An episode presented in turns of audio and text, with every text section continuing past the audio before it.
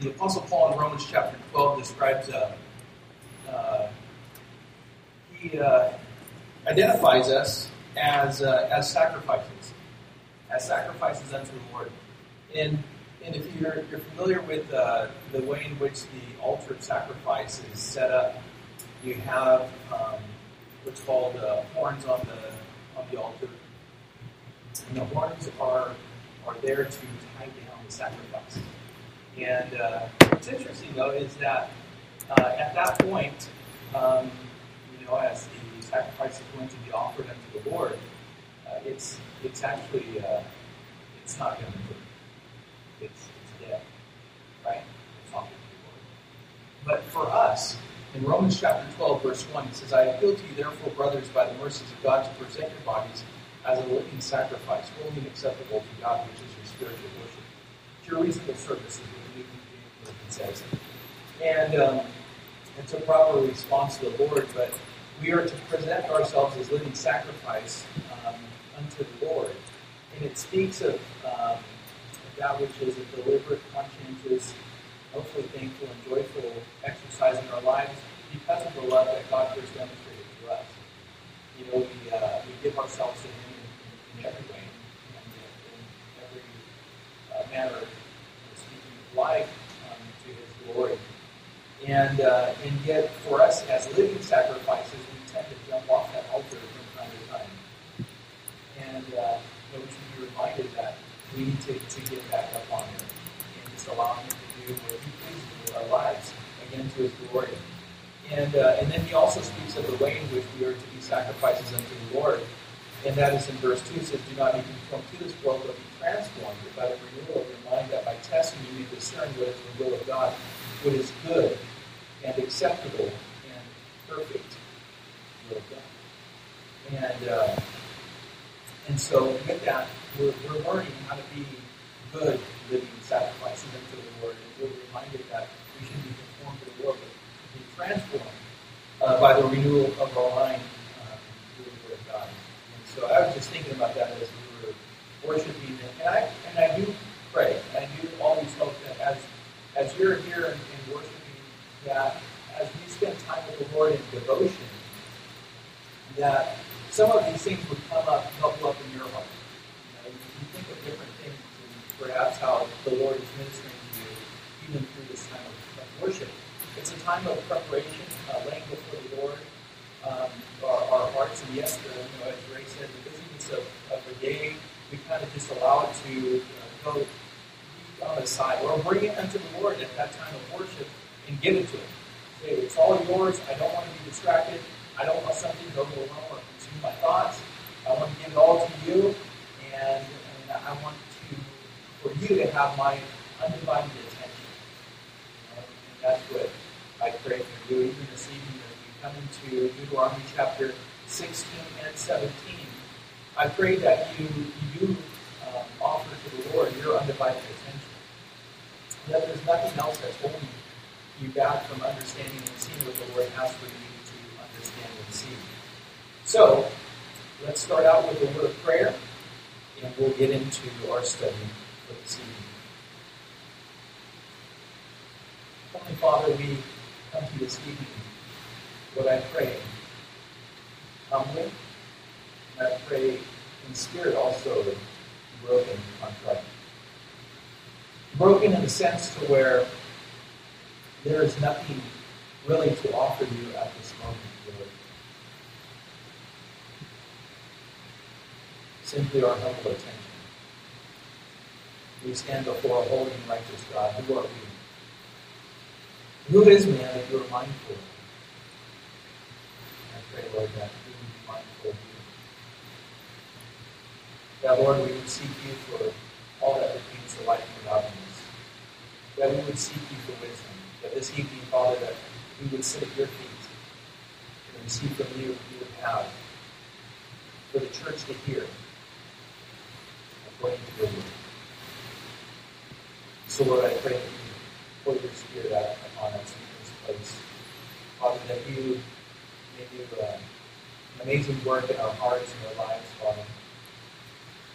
The way we think, Lord, will be impacted. The way we live our lives, Lord, be conformed into the image of our Lord Savior Jesus Christ, and that we reflect His, His life and your word um, in our lives. And so, Lord, we commit this evening in your hands, Father, and thank you for your word, and we pray this in Jesus' name. Amen. All right, so Deuteronomy chapter 16, um, as we begin. Uh, and then we're also going into chapter 17. So this evening we'll be addressing the three times that the men of Israel are required to assemble before the Lord to uh, bring with them an offering. Uh, they uh, were called at least three times a year to come. And uh, they were to come before the Lord and unto the Lord in a prepared manner. And that's one of the things that I was alluding to and, talking about here is that as we come to worship the Lord, we should come not with empty hands, but with, with something to offer Him, and that's our, our very hearts and our lives, and to surrender to Him our very wills, and uh, and allow Him to do what He pleases. But they were uh, to come to the Lord at least three times a year, and uh, and this was to worship and to offer to the Lord, and they were to come prepared. This evening we'll also cover how the Levitical priesthood was used by God to serve the people by passing judgment on specific issues among them, and how the judges of Israel are to conduct themselves in doing so. We'll also learn about forms of worship that were an abomination to the Lord and were to be avoided. God giving ample warning to what was acceptable and what was not acceptable. And finally, we'll learn about the relationship that any and all future kings of Israel were to have with the written word of God, or the law. So let's start out with Passover, Deuteronomy chapter 16, verse 1. Observe the month of Abib and keep the Passover to the Lord your God. For in the month of Abib, the Lord your God brought you out of Egypt by night. And you shall offer the Passover sacrifice to the Lord your God from the flock or the herd at the place that the Lord will choose to make his name dwell there. You shall eat no leavened bread with it. Seven days you shall eat it with unleavened bread, the bread of affliction. For you came out of the land of Egypt in haste, that all the days of your life you may remember the day when you came out of the land of Egypt. No leaven shall be seen with you in all your territory for seven days, nor shall any of the flesh that you sacrifice on the evening of the first day remain all night until morning. You may not offer the Passover sacrifice within any of your towns that the Lord your God is giving you, but at the place that the Lord your God will choose to make his name dwell in it. There you shall offer the Passover sacrifice in the evening at sunset, at the time you came out of Egypt. And you shall cook it and eat it at the place that the Lord your God will choose. And in the morning you shall turn and go to your tents. For six days you shall eat unleavened bread, and on the seventh day there shall be a solemn assembly to the Lord your God. You shall do no work on it. So, talking about the Passover and the Feast of Unleavened Bread is what we're looking at here. Now, God commanded the Israelites to observe the Passover in the month of Abib, which was the month in which God delivered them from Egypt. Passover was to be observed specifically at the tabernacle. This was a place that God had um, uh, set aside and assigned for them to come and for the Passover to be observed at. And later on, when the temple was built, it was going to be at the temple. That was where they observed the Passover. The first Passover, it wasn't in the tabernacle and it wasn't in the temple. It was in the specific, in the, in the um, specific homes of the Israelites while they were still in Egypt. They um, they sacrificed um, the lamb, and they placed its blood on the doorposts of the homes, and over head of the, the entry of every home, in accordance to what the Lord had commanded them to do, in order that the angel of death would pass over them, as judgment came upon every firstborn of Egypt. And most of us, if not all of us here, are familiar with that story of that night when Passover was first observed. This was by command of the Lord, and they did as the Lord commanded, so that the angel of death again would pass over the homes of all of the Israelites. And yet, all of the Egyptians, firstborn, um, were struck down, and that was through God's judgment. Now, this was also looking forward prophetically to the time when God's Passover lamb, the Lamb of God, Jesus would come and be sacrificed, crucified on the cross, and by whose blood those who believe in him would be passed over in judgment and death. Death would not visit them, but they would know everlasting life in him. So we are saved by grace through faith in Jesus Christ. The blood of Christ um, covers us, and when God the Father sees us, he sees righteousness in his Son, Jesus Christ. And so that, that is the good news of uh, Jesus Christ and the gospel. As we believe in him, we know salvation. Deliverance from death and deliver, deliverance from, from sin. Now, along with the observance of the Passover, there was the Feast of Unleavened Bread for the seven days after the Passover, or six days. Uh, on the on the first day, it was the Passover. In 1 Corinthians chapter 5, verse 7, and leading, leading into the following verses, it says, Cleanse out the old leaven that you may be a new lump, as you really are unleavened. For Christ, our Passover lamb, has been sacrificed. Verses 3 and 4 speaks of the Feast of Unleavened Bread. When the children of Israel came out of Egypt, they came out uh, with unleavened bread. There was no leaven in their bread, and, and it had a practical use. Uh, it was for the sake of right, right? You don't have enough time for it to rise, and so it was to remain with, without leaven. Now, the other thing with that is that um, they could cook it rapidly, but at the same time, it would last for quite some time as they were making their way into the wilderness, um, escaping slavery in Egypt. It would last them quite a long time as they were in the wilderness. But we also know leaven is a symbol of sin and corruption. 1 Corinthians 5 6 says, Your boasting is not good. Do you not know that a little leaven leavens a whole lump? So just a tiny bit of yeast. What, what happens when we put that into a lump of dough? It affects just a portion of the dough or the whole thing? The whole thing. It just, it just takes a little bit. It doesn't take much.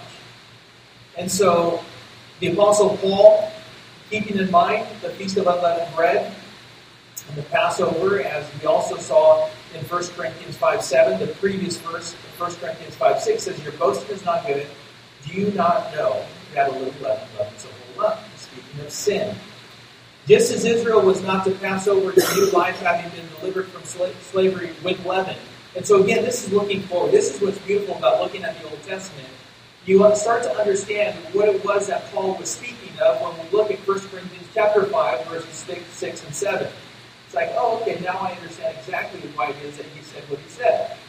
Observance of Passover and the Feast of Unleavened Bread. There's to be no leaven. As they, they were delivered from bondage under Egypt and delivered from that bondage, slavery, uh, they were to go forth without any leaven whatsoever. It also speaks of the purity of God's people holiness. God says, You shall be holy, for I am holy. And so, again, for me, as I said, that's why we can't skip over the Old Testament. We can't just go to the New Testament. As soon as we can, we should go to the Old Testament, we should read through, study it, and see how it all starts coming together.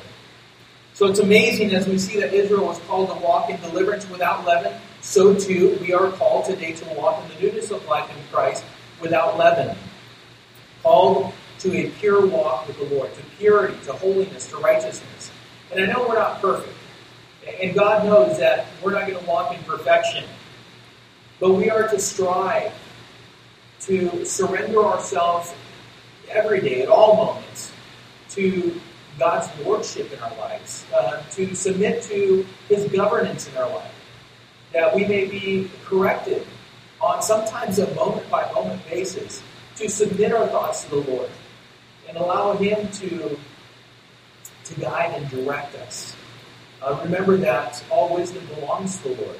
And so as we do also come to study the Word and allow it to minister to us and you know hide God's Word in our hearts that we might not sin against Him, um, these, these are the things that He, this is the work that He does in our lives, the work of sanctification. And we start conforming into the image of Jesus Christ. And so we should walk in the newness of life by the power of God's Spirit to walk purely before the Lord, uprightly before the Lord, in his righteousness. Now, this observance was a memorial and a reminder of the time when the Israelites were delivered by God from slavery and death by the blood of the Lamb, and were to walk in the freedom absent of leaven. And again, so today we are delivered from death and enslavement to sin by the blood of the Lamb, Jesus Christ, and are to live lives that are holy, for the Lord is holy. Um, I was thinking about how we observe communion. We're called to observe on a regular, as often as we can, is what the Bible tells us. And, and we, we do it quite often here at Refuge. And you can also do it at home, though. You can observe communion at really at any time. And so I would encourage you to do that. But communion is the observance of the broken body and the shed blood of Jesus Christ until he returns. So what we do is we proclaim his death. Is his death, what occurred on the cross is absolutely. It, it was it was an exchange. It was a, a victory. It was a conquering of sin. And so we know that by his shed blood, that we are more than conquerors in Jesus Christ. We're conquerors uh, in him over sin. And by his resurrection, we are conquerors in Christ over death. And by his, by his ascension, uh, we have the hope of eternally being with him in his presence in all of his glory. And so just keep in mind when you participate in communion, when you partake of communion, you are celebrating and proclaiming that Jesus is both our salvation and our deliverer. So in this time, the Israelites were called to observe the Passover and the Feast of Unleavened Bread. They were to celebrate God's deliverance of them from bondage and slavery, and how it is that they were to walk with Him um, in that freedom and that liberty with unleavened bread or without sin. And then we go on to the Feast of Weeks or Pentecost as we also know it.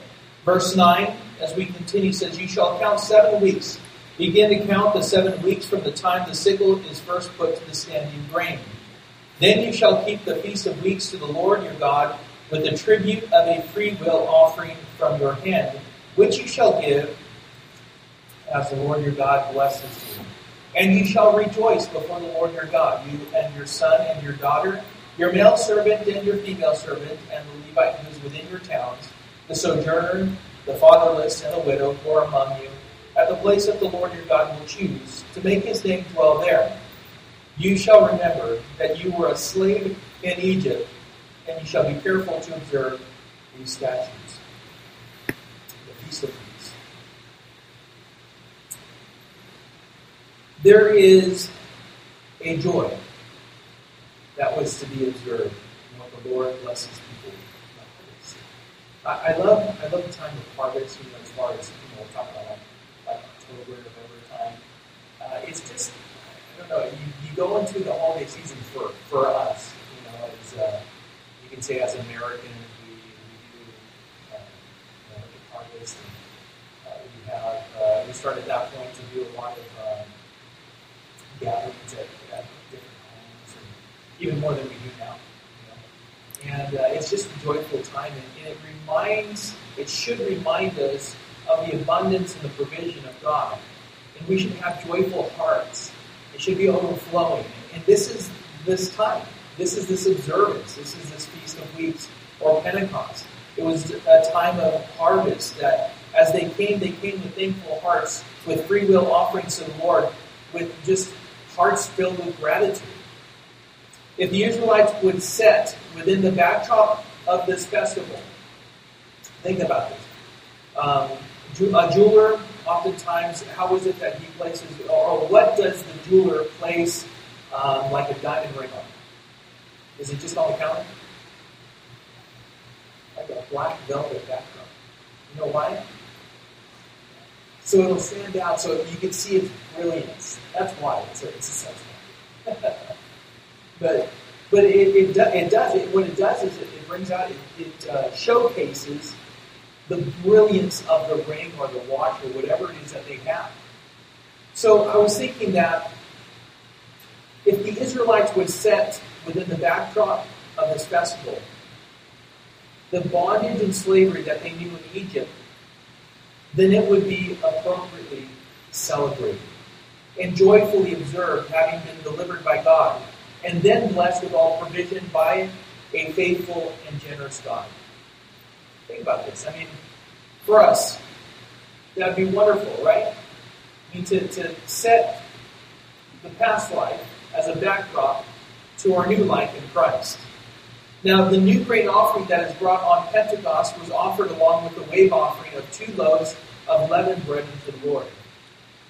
That's interesting because Passover and the Feast of Unleavened Bread was without leaven, and now we have the Feast of Weeks or Pentecost, and that also involves two loaves of leavened bread unto the Lord, and it's a wave offering before the Lord. Now, fast forward to the day of Pentecost, Acts chapter 2. When the disciples were filled with the Holy Spirit and the Spirit came upon them, there was no sacrifice provided on that day, since Jesus had already been sacrificed, the Lamb of God who takes away the sin of the world. Remember when John the Baptist, he identified um, Jesus Christ and he came, Behold, behold the Lamb of God who takes away the sin the, sin of the world. He knew exactly who Jesus was. Well, he had already been sacrificed. So there was no sacrifice provided on that day, no necessary sacrifice from that point this way. The Lamb of God who takes away the sin of the world. And there was a great harvest on that day. Did you know that on the day of Pentecost? Acts chapter 2. What was the harvest? People. Uh, that was a great harvest. 3,000 souls came to the believing knowledge of Jesus Christ. They came to sal- salvation. 3,000 souls that would serve as the beginning of not only salvation being proclaimed to the Jews, but also to the Gentiles. It's believed that the two loaves of bread that are waved, that are that are brought forth in the Feast of Weeks or Pentecost, uh, represent the Jews and the Gentiles, both wait before the Lord, and we are truly joyful. Again, um, having the backdrop of being enslaved, but yet being brought forth and delivered by God's grace and through the Lamb of God, Jesus Christ. Now we know that the church was founded on this day, and it was a deliberate representation and fulfillment of what had been foreshadowed in the previous observations you can look at throughout the generations, throughout the years of the Israel for the Israelites and through the Israelites. Again, you know, I asked the question, what, what would life look like if every day you approached it with thanksgiving and gave yourself generously to the Lord as a living sacrifice because it was your reasonable service for having been delivered from death and sin by grace through faith in Jesus Christ. And if, if you were to think about that on a regular, ongoing basis, how much weight would your problems really have? I bet things wouldn't be as weighty as we make them out to be. And we would continue to live with rejoicing in God's grace and love. Philippians 4 4 says, Rejoice in the Lord always. Again, I will say, rejoice. And I love that verse because the Apostle Paul, as he's writing to the Philippians, isn't saying, you know, rejoice in the Lord when things are going extremely well. When you feel blessed and you feel like the Lord is really providing for you, and, and He's just just abundance is coming your way. Rejoice at that time. No. Rejoice at all times. Always. And then again he says, again I will say rejoice. And it has a big exclamation point it, it, it's, it's emphatic. We are to apply it to our lives on a daily basis. Why? And how? How is it that we can rejoice even, even in our times of difficulty? How can we do that? We know we've been saved. We know that God's grace is poured out upon us. What troubles can come upon us that would remove us from the hand of God? Not one. We're hard pressed, but we're not we're not crushed. Never. So we can rejoice always in the Lord. Always in the Lord. Because the worst thing that could happen as far as the world is concerned is, is if you were to die today, whose presence would you be in? Is there any is there any loss for the for the Christian, for the believer? To say no. There's just absolutely no loss whatsoever. For to be absent from the body is to be present with the Lord. But then we go on. We take a look at the Feast of Booths, verse 13. It says, You shall keep the Feast of Booths seven days when you have gathered in the produce from your threshing floor and your winepress. You shall rejoice in your feast, you and your son and your daughter, your male servant and your female servant, the Levite, the sojourner, the fatherless, and the widow who are within your towns. For seven days you shall keep the feast of the Lord your God at the place that the Lord will choose, because the Lord your God will bless you in all your produce and in all the work of your hands, so that you will be altogether joyful. Three times a year all your males shall appear before the Lord your God at the place that he will choose, at the feast of unleavened bread, at the feast of weeks, and at the feast of booths. They shall not appear before the Lord empty handed. Every man shall give as he is able, according to the blessing of the Lord your God The Feast of Booths. This was to be observed on the 15th day of Tishri, about September, October, about that time. This was a celebration and observance of God's deliverance and provision for the Israelites during the time that they were in the wilderness. Thus, the Feast of Booths, or the Feast of Tabernacles, is what it's also known as, or the Feast of Tents. When they were on the move and mobile, and yet, and, and yet, they weren't in the Promised Land. They were still on the move. And you can remember the whole time, 40 years, the Israelites were in the wilderness. And although they had they had sinned by doubting God, by uh, not entering into the promised land when He told them to enter in, um, so He made them to go back, and, and, they wandered in the wilderness. God still did not forsake them. For at the time of uh, them being forsaken, um, they would have been done. He still provided. Their clothes did not wear out. Their shoes did not wear out. They never went hungry. And even though they were thirsty to the point of murmuring and backbiting and complaining and all of that, they still didn't go without food, without water, without anything. He fed them all the way through. He covered them. He led them with a cloud during the day and a pillar of fire at night. Imagine that. God's presence always there for them to see even. That would be that would be absolutely amazing. So he never forsook them, but this was the time that they were to celebrate observance of God's deliverance and provision during their time in the wilderness, the, the Feast of Booths. They were to again look back at that time in remembrance, never forgetting that time when God both delivered and provided for them. It was both the beginning and conclude this would uh, begin and conclude with the day of rest, by the way. So the first day would be a day of rest, and the last day of this observance would also be a day of rest. A day of contemplating what the Lord had done. And the whole time that they were they, they were taking these tents and they were putting them out, they lived in these tents for the whole time in the Feast of Booths.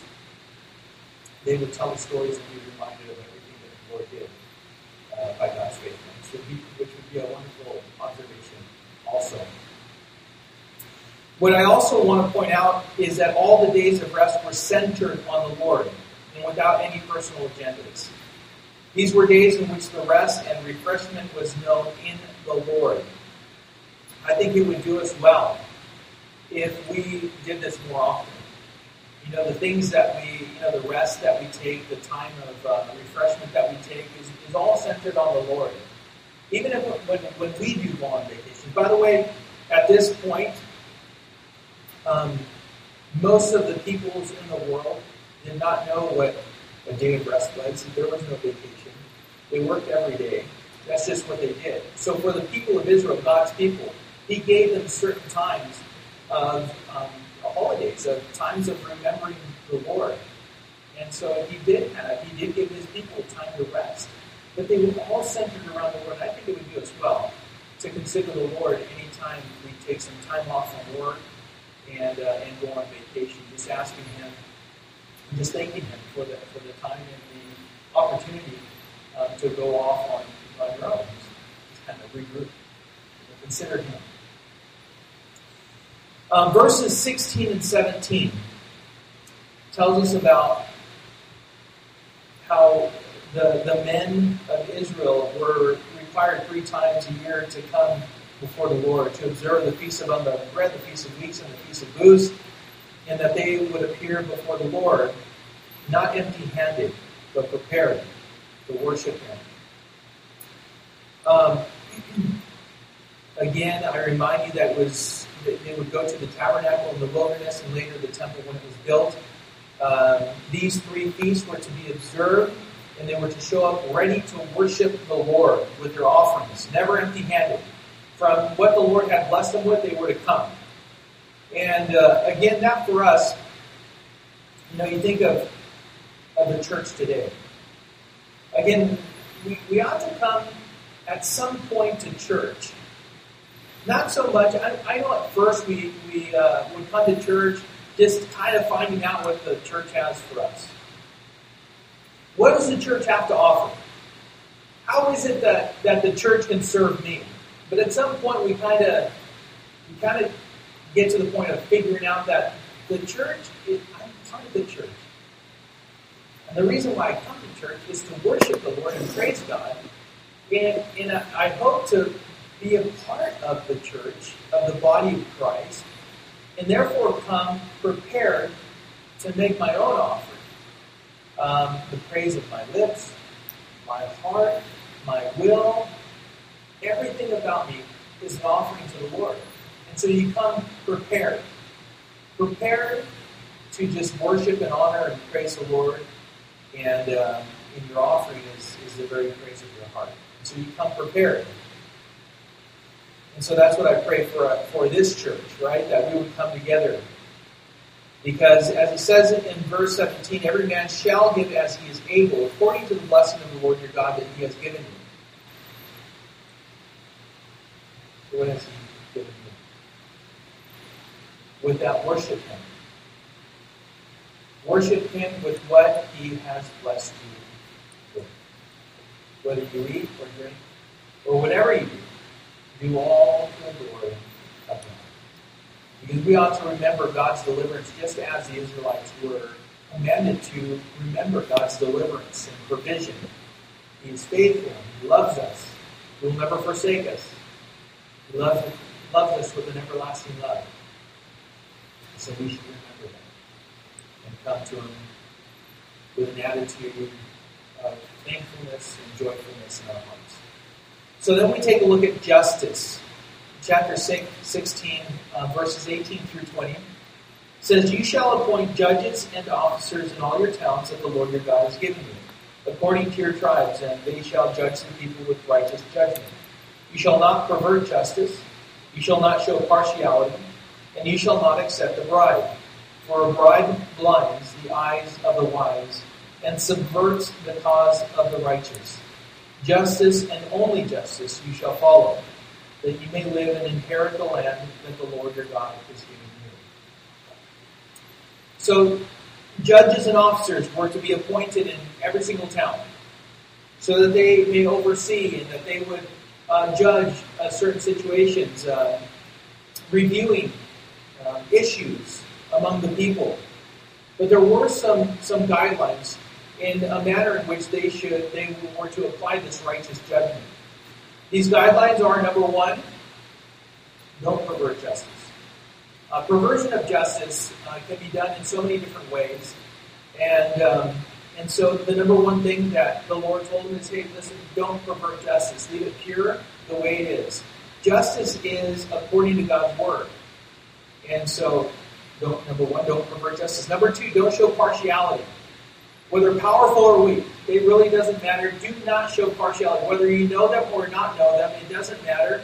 Um, you don't show partiality for, for anyone at any time in any set of circumstances. Don't show partiality. And number three, do not accept a bribe. A bribe. Um, how much are you worth? What amount can you be bought for? Um, you know, is it $500 under the table, a $1,000, $10,000, $20,000, 100,000? What's your price?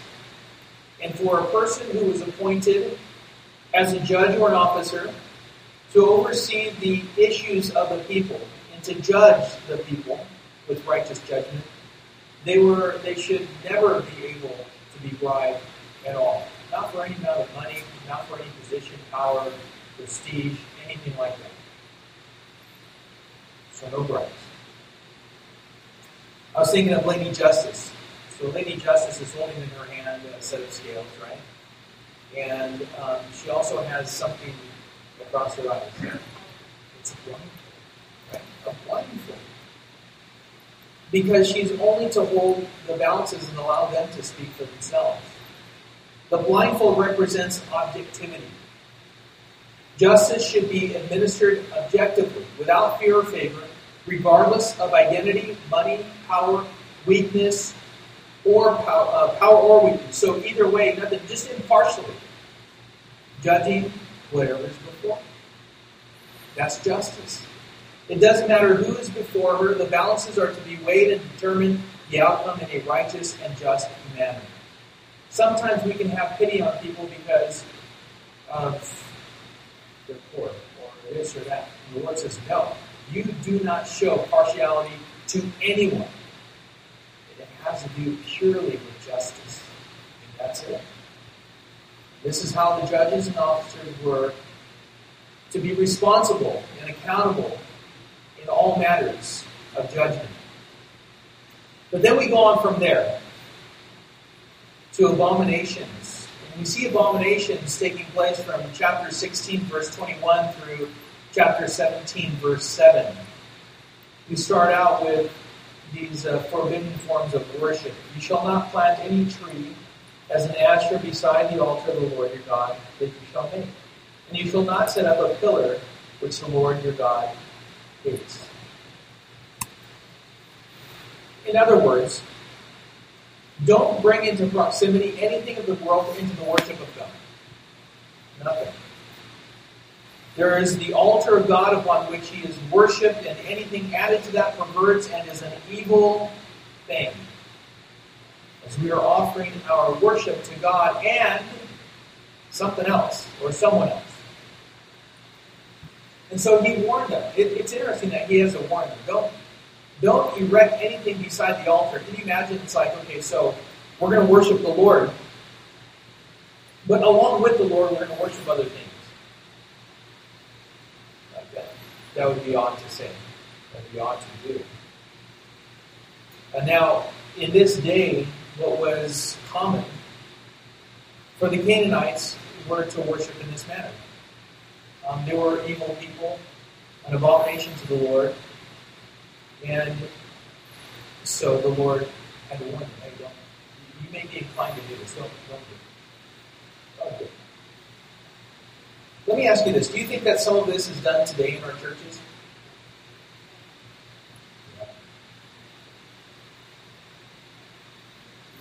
Have you ever heard of the seeker sensitive church? Have you ever heard of churches playing like secular music? Well, secular. Yeah. Like, uh, it's, it's true. Yeah. Isn't it silly? I mean, can you imagine? Uh, and these, these are. How about how about we raffle? We're going to raffle a Harley. Wonder how many people we brought in. Right? Is that cool? Um, I, I know. I, I can go on. It's just different things that churches tend to do in order to uh, pull in the world. Well, when you when you do that, the, the danger with that is that not only do you attract them with that, but oftentimes you have to continue going down that path in order to keep them. And, and so I can tell you that you know, just just let the church be the church.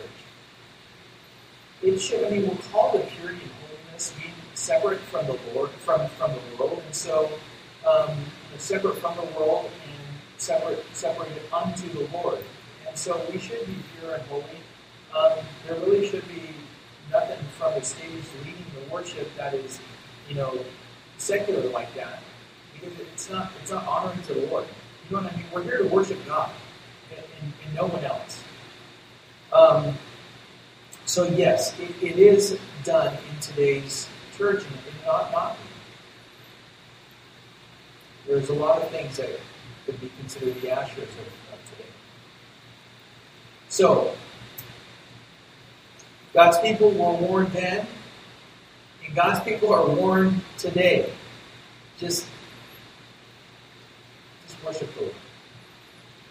Nothing to no one else. Not a person. It's not anything else. And then verse 1 It's funny that we have to do this, but it says, You shall not sacrifice to the Lord your God an ox or a sheep in which is a blemish, any defect whatever, or that is an abomination to the Lord your God. So an abomination, it's an evil thing. In other words, do not offer leftovers. Don't, don't offer leftovers. Why is it that people still today respond to the Lord with pity and offer Him leftovers? things that have been used and abused and think that that's okay. It's kind of like, you know what, I've gotten my use out of it, here, I'll give it to you. I'll give it to the, and it happens all the time. It's like this thing is like beaten up beyond recognition, and I'll give it to you. You, you can use it now within the church. Like, thank you. You know, what, what do you say to that? You know, there's, a, I know that there's a joke about, uh, about this. And there's a farmer that his, his cow had twins. And you've heard this before. Uh, the farmer's cow had twins, and the two calves were there. And so he had promised the Lord that he would offer one to him. And but he just couldn't decide on which one to give to the Lord. And so time went on, and his wife kept asking him, you know, well, which one are you going to give to the Lord, offer to the Lord? And he said, I'm not sure which one. And then one day he came in to the house and he says, I have bad news. She says, why? What, what, what, what happened? And he says, the Lord's calf died. he couldn't decide, but now he did decide, right? The, the one that died was the one that he was going to offer to the Lord. And unfortunately, it passed away. So that was the Lord, so mine survived. We, we tend sometimes to just offer to the Lord whatever is left over. And we should always offer to the Lord not our leftovers, not things that are defective or blemished, because you know, for the Israelites in that day, it was it was an abomination. It was just it was just an evil thing to do. It was it had to do with the heart, and that's really what the Lord is interested in is, is what, what is your heart like? What are you giving to the Lord? What are you offering to the Lord? Is it defective? Is it blemished? Or are you giving Him the very best? You see, the Israelites were guilty of this, even after this, and were rebuked by Malachi. Malachi is the last book in the Old Testament. And in Malachi chapter 1, verse 8 says, When you offer blind animals in sacrifice, is that not evil? And when you offer those that are lame or sick, is that not evil? Present that to your governor. Will he accept you or show you favor?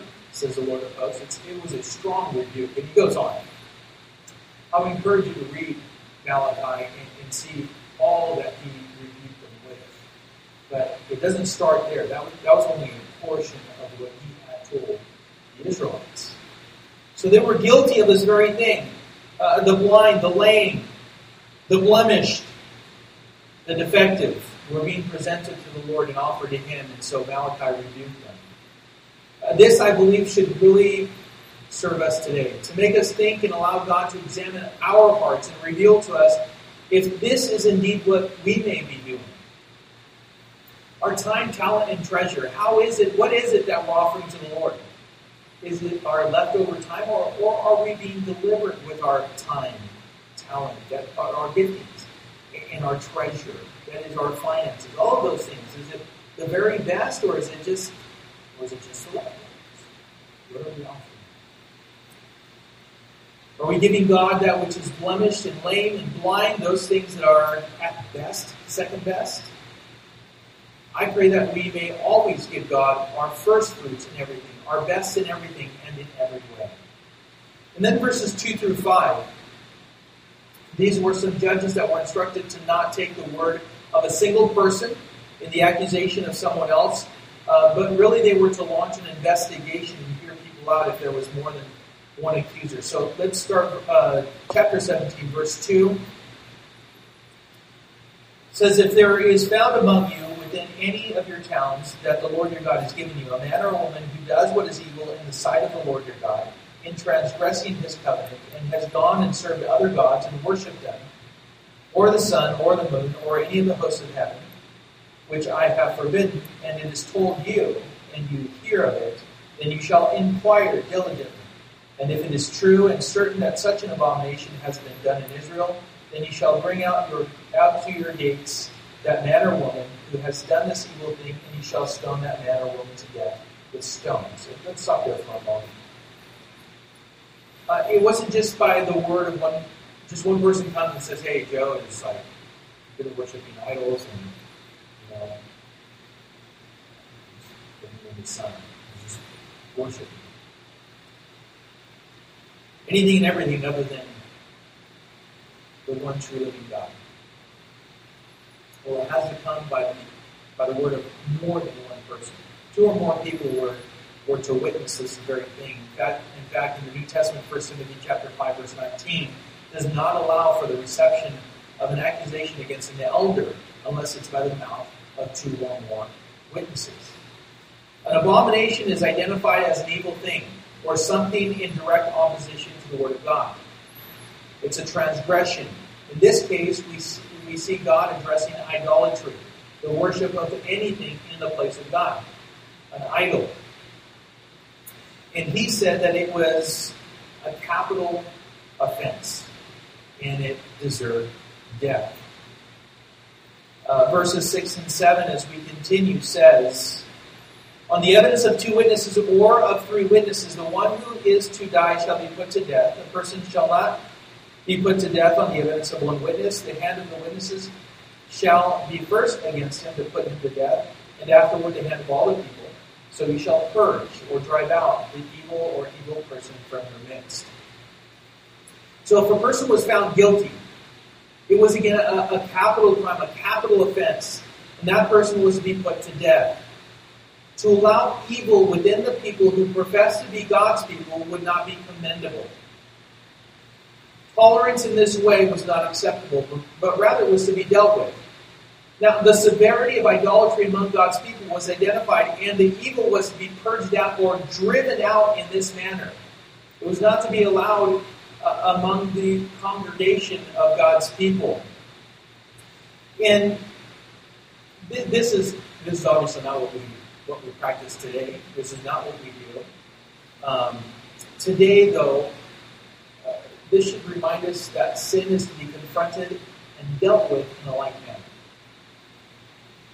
Think about the severity of sin and the tolerance of sin and, and really compromise in our in our own lives and, and really within the body of Christ, within the church itself. What, it, what we had pointed out earlier is that a little leaven leavens the whole lump, right? It's like cancer if it's undealt with, then it spreads. Gangrene spreads. If you don't deal with gangrene right away, it spreads and it starts killing uh, first a toe, then a, a foot, and then uh, the lower part of the leg. And, and, and I've seen it happen too many times. The severity of sin among God's people. This is what we have before us. And today, this should remind us that sin is to be confronted and dealt with in a like manner, in a manner of speaking. That is, it should be completely forsaken and put to death. So many times we're trying to reform, you know, reform the flesh. It's like we, we can fix the flesh. You know, let's send them to a counselor and see what we can do with their lives. Kind of, you, don't reform the flesh. You don't. You don't do that. Really, it's a one-step process. It really is. He can deal with all kinds of things. But in God's economy, according to the Word of God, there's only one thing you want to do with the flesh crucify. Put it to death. Sin cannot be managed or fixed. It must also be put to death, completely forsaken. Romans chapter 6, verses 6 and 7. We know that our old self was crucified with him in order that the body of sin might be brought to nothing, so that we would no longer be enslaved to sin. For one who has died has been set free from sin. I think that's worth repeating. Romans chapter 6, verses 6 and 7 says, We know that our old self was crucified with him, that is, with Jesus Christ, in order that the body of sin might be brought to what? To nothing. To nothing. No power. So that we would no longer be enslaved to sin. For one who has died has been set free from sin. Die to ourselves, deny pick up our cross, and follow Jesus. We, we can't do anything with the flesh, like I said, except for this it's to the cross. Give to the cross. We make justifications for the flesh. We excuse the flesh. We say, I'm Irish, or I'm Italian, or I'm Mexican, I'm German. It's like apparently all nationalities have anger problems. we all have strong temperaments. We're all passionate in something. So we're all justified in our sin. In God's economy, according to God, and it's all wrong. Crucify it. Be conformed to the image of Jesus Christ. You, you need to, on a regular basis, submit to Him and allow Him to conform your life to more closely resemble Jesus Christ in your lives. So, this thing about how I was raised and what nationality I am and all that, and my people, they're all sinful. Huh. There's none righteous, none not one. All have sinned and fallen short of the glory of God. So, we need to understand this. Listen, our old self is crucified. In Christ, sin no longer has the power it once had. We're no longer enslaved to it. Remember, we've been delivered from bondage, we've been delivered from slavery. That was Passover. We go into the Feast of Unleavened Bread. We ought to walk in the newness of life. We are to rejoice in the abundance of God and His provision. We should, we should rejoice in the Lord. We should walk in the newness of life. And not make provision for the flesh and not justify our sin. But purge it out. Drive it out, for it's evil. It's an abomination to the Lord. It shouldn't be, it wasn't allowed to be in their midst, and it shouldn't be allowed in our midst. Likewise, the fellowship should be united in the, in the desire of putting sin to death it is an exhortation, exhortation and teaching, even rebuking at times, identifying when one is in sin and calling them to repentance, even, even among the brethren. We ought to do that. Profuse are the kisses of, a, of an enemy, right? But but correction. Sometimes we are we are wounded by our own brothers and sisters, not not because of anything, but because of a rebuke and because of love. So we should also be able to accept from one another, hey, this is wrong. This is what I'm seeing in your life. Am, am I seeing this correctly? We should be able to, yeah, you know what? Confess our sins to one another in that way and allow our brothers and sisters to pray for us and help us out. And, and hold our arms at the times when we are um, really needing them to come alongside us. But most importantly,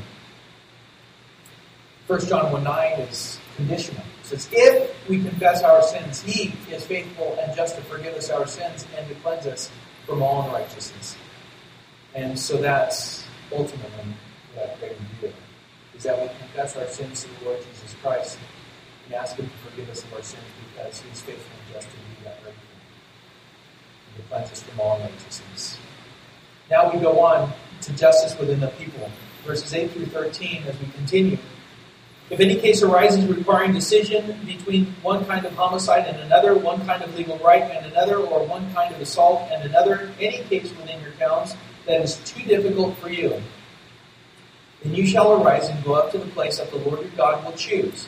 And you shall come to the Levitical priests and to the judge who is in the office in those days, and you shall consult them. They shall declare to you the decision. Then you shall do according to what they declare to you from that place that the Lord will choose. And you shall be careful to do according to all that they direct you. According to the instructions that they give you, and according to the decision which they pronounce to you, you shall do. You shall not turn aside from the verdict that they declare to you, either to the right hand or to the left. The man who acts presumptuously by not obeying the priest who stands to minister there before the Lord your God or the judge that man shall die. So you shall purge the evil from Israel, and all the people shall hear and fear and not act presumptuously again. So there, there was reason for for this, of course, but anyone that would rise up and uh, not take the direction of those who serve as judges um, were to be put out. So these are cases of murder or assault. Um, they were cases too difficult for just everyone to, to deal with. Um, these were cases that were brought before the Levitical priesthood and those who were appointed to oversee these types of matters. Um, what they decided was to be observed. If people acted contrary to their decision, then that was determined to be evil, and that person is acting presumptuously, is what we read here, and that person was to be put to death. It was considered a capital offense and punishable by death. This was so because it was considered evil by the Lord. And that person was to be driven out from the midst of God's people.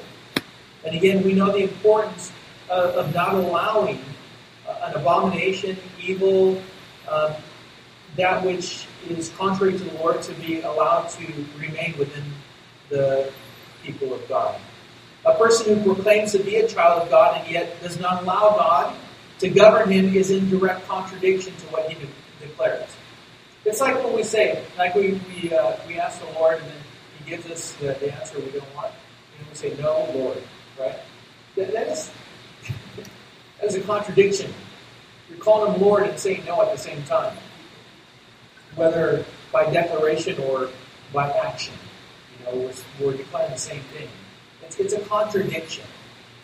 Um, it was essential that the people respect the authority that the Lord had put in place, and therefore to go against the Levitical priest's judgment was to go against the Lord's judgment because they were acting in accordance to his word. When we today take or leave God's word as we please, we in a very real way are doing very same thing. I remember one time, uh, years ago, um, having this issue and uh, going before a couple of pastors and they wanted to just resolve the matter. Uh, the matter was resolved, and so um, they decided that this this is what you guys should do. And so I, I took that. I can tell you with a clear conscience, I was following out exactly what the pastors were telling me. But the other party refused to do it. Refused. Didn't, didn't want to do it. Said, no, won't do it. And even left that church because he was in such rebellion and just didn't, didn't want to follow it out.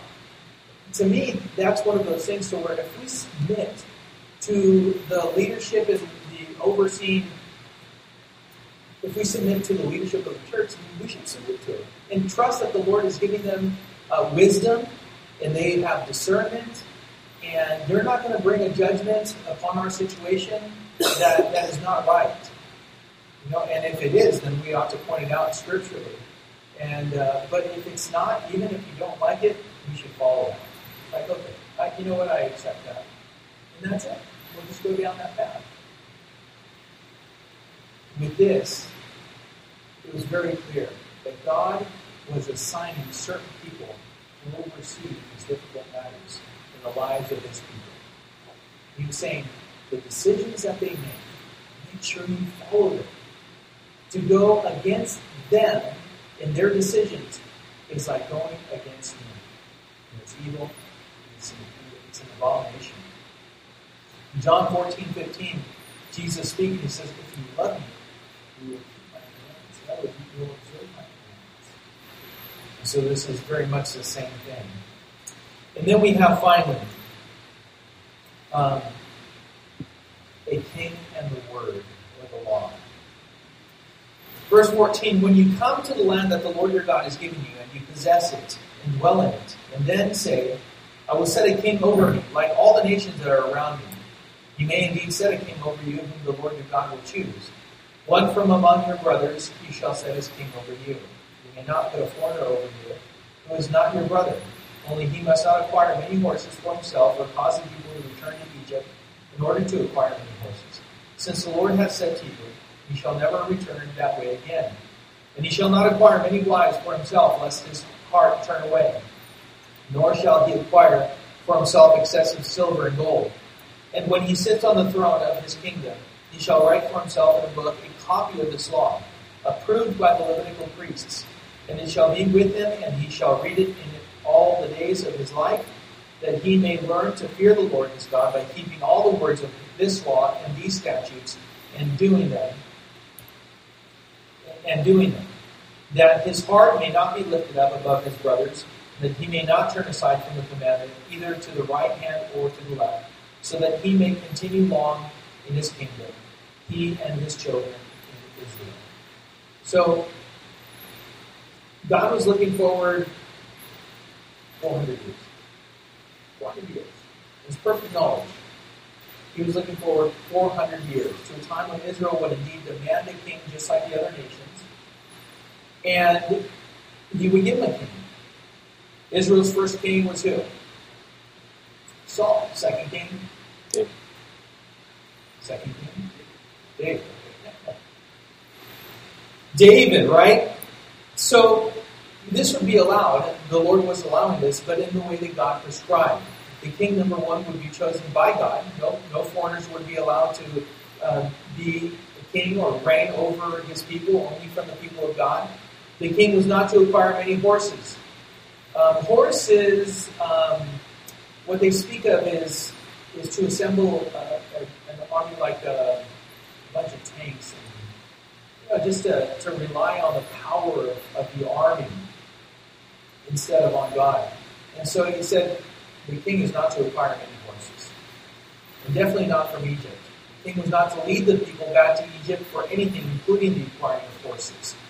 The king was not to acquire many wives, because this will cause his heart to turn away from the Lord. The king was not to acquire excessive riches, silver and gold. The king was to make a copy of God's word, that is the law, writing it before the Levitical priesthood and under their care and direction. The king is never to allow the word to depart from him. So this was his choosing. His will was to be exercised to never allow the word to depart from him. And he was to read the word all every day of his life, all the days of his life, so as to learn how to revere or honor or fear the Lord and know how to keep the word. And to keep him humble before the people that he would not be puffed up with pride, leading them well, that he would not stray, he would not go to the left or to the right, that he would, stay on the straight and narrow. Solomon came to mind. You, guys know how many wives he had? Kind of wrecked this one. 700. 700. Okay, so let, let's, let's go a step further. How many concubines did he have? 300.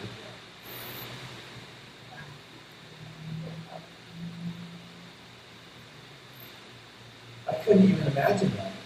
I mean, it, I, I couldn't imagine that. 700 wives and 300 concubines. And you know what they did to his wife? Turned it.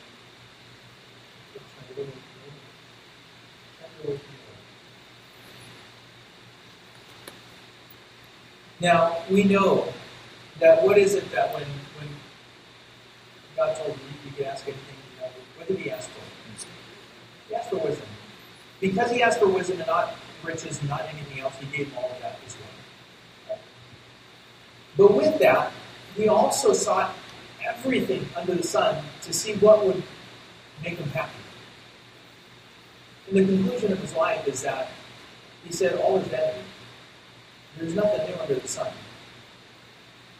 To fear God and obey his commandments, this is man's all. That's what the Lord said to begin with. I mean, if we read this, right? This is the Lord. Solomon could have saved himself a lot of time and a lot of anguish by simply going back to Deuteronomy chapter 17, verses 14 through 20, and reading that in, in going along with that. We would save ourselves a lot of problems if we would simply go and learn and know the Word of God and apply it to our lives. His heart was turned away from the Lord. He went through quite a bit. And yet, the conclusion that he came to was the very thing that God had told him to do to begin with. It was all in him. And guess what? He had to write this. Not only did he know it, but according to this right here, he had to write out. He, the Lord wanted every single king of Israel to be a scribe, to be a teacher, to know the word inside and out, to be guided, directed, kept by, protected by the very word of God. He wanted to make sure that his people were led by his word. And yet, even today, that is the very thing that, as the men of our homes, we are to know the very Word of God, that we also can lead our homes in the same manner. We are to be scribes in our own homes. We are to be knowledgeable of the Word of God, applying the Word of God, leading our wives and our children according to the Word of God. This very thing doesn't just apply to the kings of Israel, but to the priests of our homes as well, to them, to our wives, who our wives are not exempted from the as well. But every king was to know the Word of God very well, and would be governed by it, and led by it, and governed by it. So it's jokes.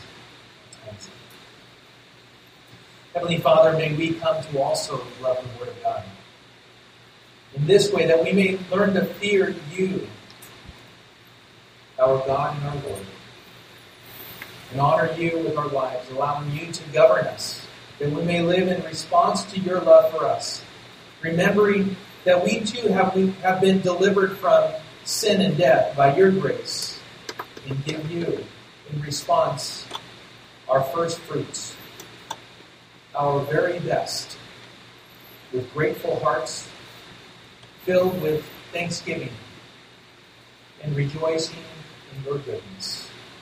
May all be to your good. In Jesus' name.